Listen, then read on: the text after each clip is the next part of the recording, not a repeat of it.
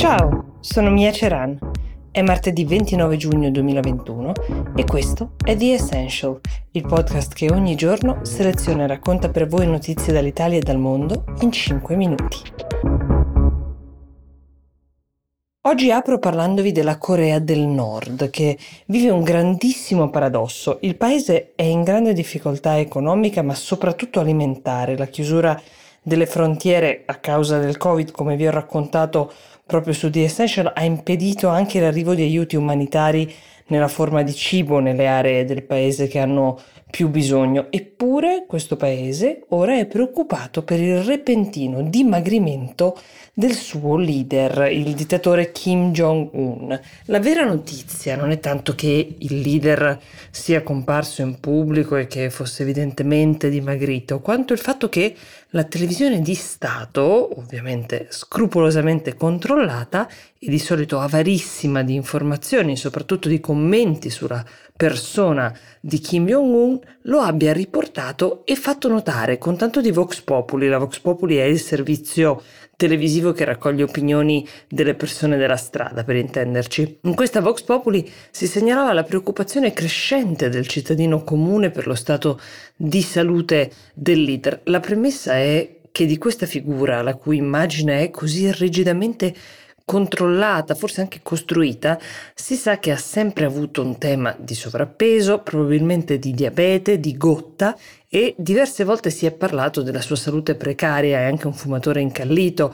Questa cosa aveva dato il via ad una serie di voci anche sul fatto che sua sorella lo avrebbe potuto sostituire al comando. Kim è il terzo della sua stirpe a governare il paese e qualora sua sorella non fosse reputata all'altezza del ruolo, si potrebbe creare un vuoto di potere che genererebbe instabilità e grandi ambizioni, ovviamente in tutto il contesto asiatico, ma nemmeno la sua età è certa, si dice 37 anni, così come è accaduto più volte che Kim Jong-un sparisse per settimane intere con grandi speculazioni sulle ragioni. Quindi quali sono le tesi che aleggiano intorno a questa pubblica missione di forte dimagrimento?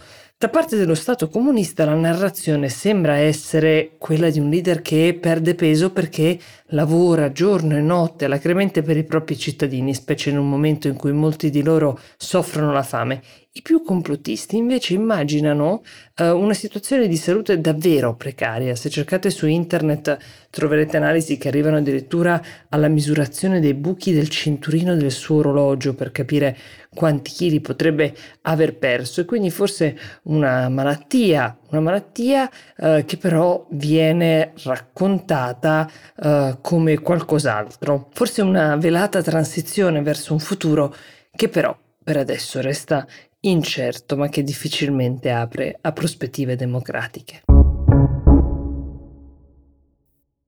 Veniamo ora a quel che accade in un paese democratico come gli Stati Uniti, dove lo scorso weekend Donald Trump ha tenuto uno dei suoi primi raduni post-Covid e post-sconfitta elettorale in Ohio, dove ha ringato la folla di sostenitori che è accorsa per ascoltarlo al grido di avevo ragione io. A cosa si riferiva Trump? Si riferiva alla tesi che il Covid sia scappato, per caso o di proposito, da un laboratorio cinese, una tesi che ad onore del vero lui ha sempre sostenuto e che ora come sapete, perché ve ne ho parlato anche in questo podcast, è tornato di attualità, in particolare da quando Joe Biden ha ordinato all'intelligence americana di indagare lì dove anche la delegazione dell'Organizzazione Mondiale della Sanità non ha saputo raggiungere una verità soddisfacente. Ora, non c'è nessuna certezza ancora che le cose siano andate come sostiene Trump, su questo non vorrei confondervi le idee, ma lui un oggettivo vantaggio lo ha maturato. I media che lo hanno seguito su questa scia hanno informato di questa possibilità i propri ascoltatori e lettori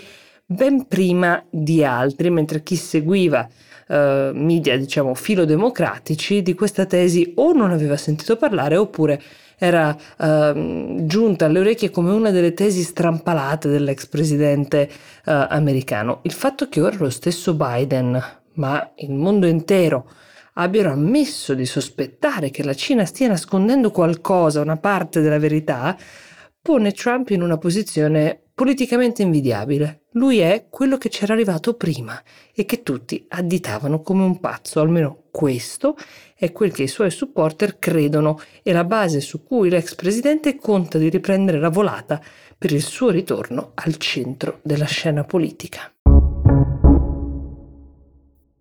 In chiusura vi ricordo che è online un nuovo episodio di Actually, il podcast di Will che parla del cambiamento. In questo episodio Alessandro Tomasi intervista Fabrizio Curcio, è l'uomo a capo della protezione civile in Italia, proprio per capire cos'è intanto che fa la protezione civile e in particolare quanto sia stata preziosa e strategica in tempi di emergenza.